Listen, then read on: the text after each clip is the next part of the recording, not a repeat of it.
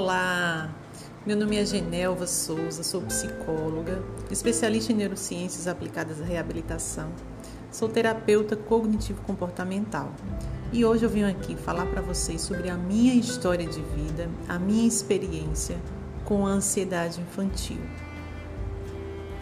Quando eu era criança, não é, aproximadamente entre 4 e 5 anos, eu sofri um acidente doméstico nesses primeiros anos de vida aí na, na primeira infância e eu fiquei com uma sequela, não é?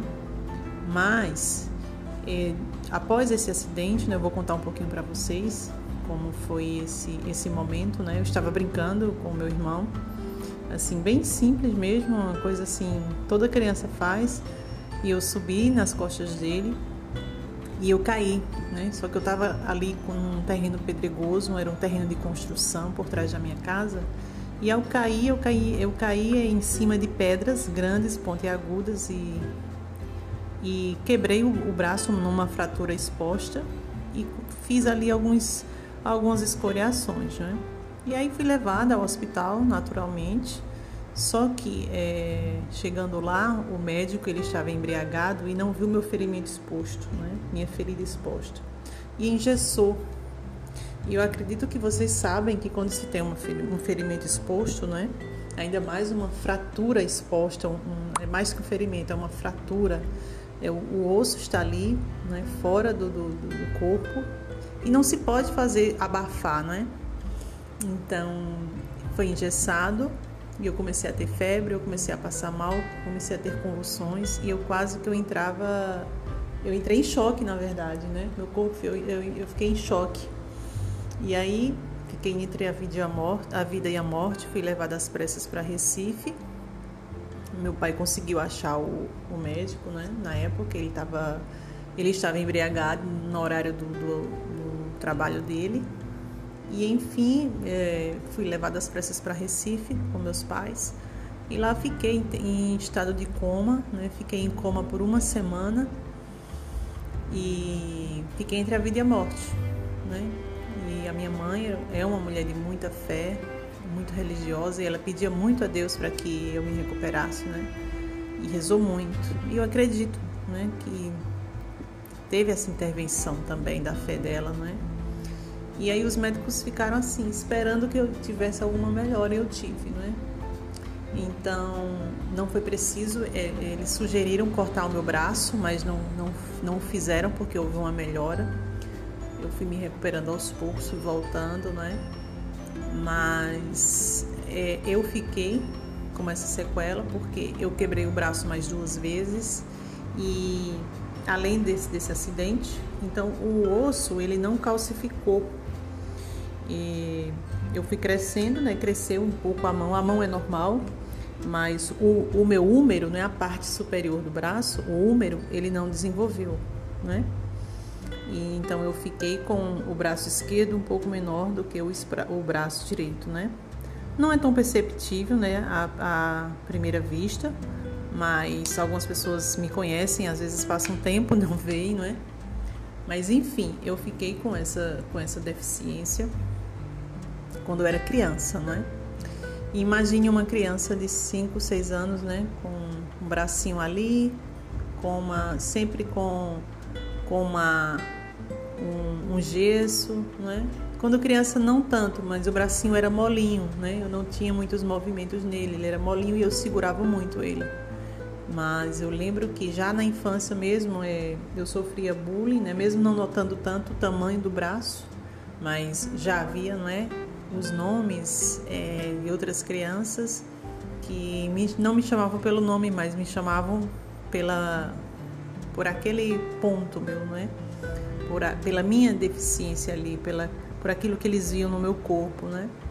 E isso mexia muito comigo, né? E eu lembro que eu tinha crises de choro, né? Esse esse evento traumático na minha vida na primeira infância, ele foi muito forte na minha vida, né?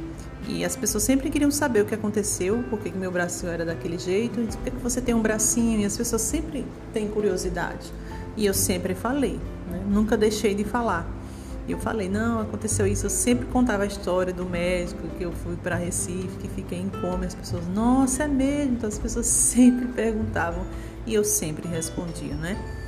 Então, quando na vida adulta, é, nem tanto, mas quando eu era mais jovem, né, principalmente na infância, pré-adolescente, adolescente, as pessoas perguntavam mais. E eu sempre contava, né? Sempre falava e não tinha problema de falar, né? O que, o que me afetava era as pessoas olharem para mim né? e falarem umas com as outras, isso me afetava. Mas chegar abertamente, nem tanto. Mas isso gerou em mim, né, lá na infância, essa, esse trauma, não é? Eu fui afastada da minha família, não foi só o trauma em si, físico e emocional. Eu fui afastada da minha família por um bom tempo na internação e isso gerava em mim crises de choro, né? Eu não entendia, uma criança não entende o que está acontecendo, então ela, ela elabora da forma dela, a não ser que um adulto explique, né? Mas eu não entendia, né? E tive o apoio da minha mãe, tive o apoio da minha família, do meu pai, mas a gente não consegue, quando criança, né, entender, entender de, da forma correta, né? nem todas as crianças. Então eu, eu tinha crises de choro, eu não sabia porquê, mas eu tinha, eu acordava com vontade de chorar e meu coração acelerava e eu não entendia porque meu coração estava acelerado. E quando eu escutava as palpitações do meu coração, eu achava que eu ia morrer. E aí faltava o ar, eu pronto, vou morrer agora. Vou morrer agora. Mas o interessante é que eu não falava isso para ninguém a minha mãe me via um pouco aflita, mas não havia ali uma. É...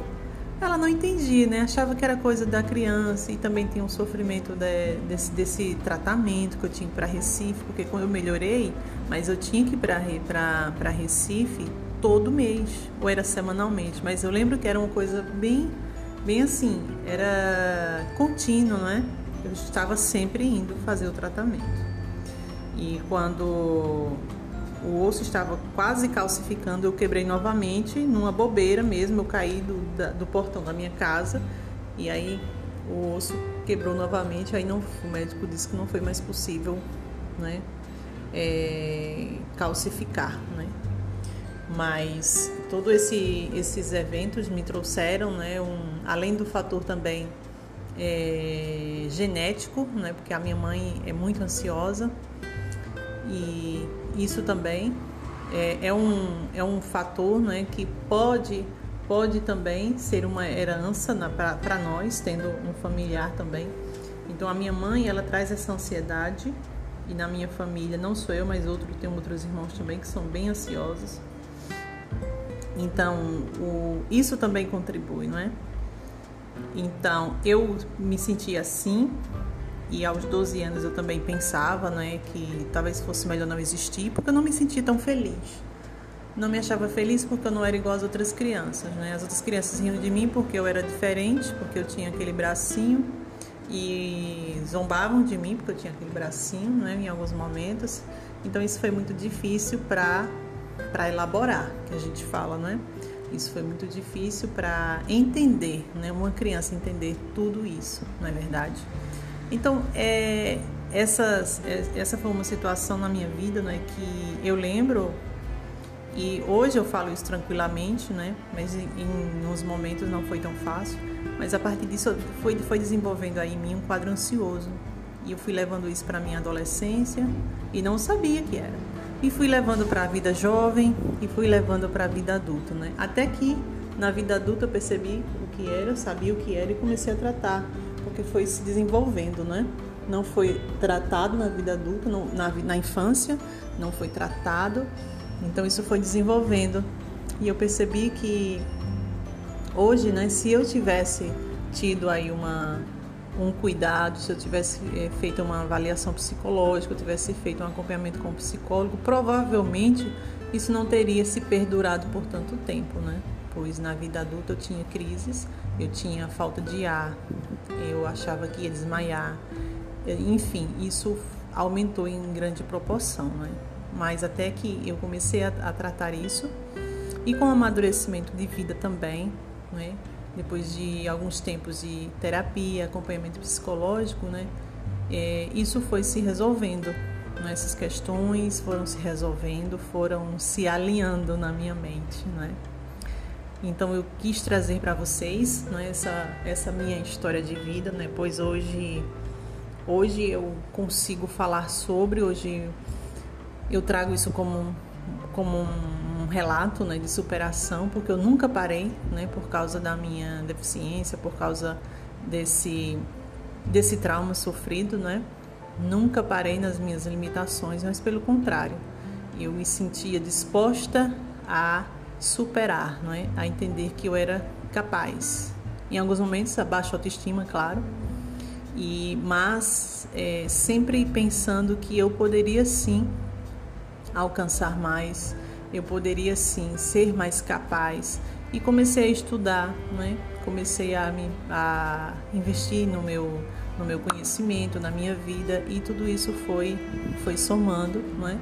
E hoje eu ajudo outras pessoas, conto a minha história e falo que nós podemos fazer tudo o que nós queremos, né? Basta a gente fazer uma escolha, ir atrás, não desistir dos nossos sonhos, claro, e dar o nosso passo em direção à escolha que nós fazemos. Então eu escolhi, eu escolhi crescer, escolhi viver, escolhi construir uma nova história, né? E hoje eu estou aqui nesse podcast falando um pouco para vocês. Então, eu me despeço e em breve voltarei aqui com mais com mais uma fala, com mais uma discussão aqui para vocês, tá? Um abraço.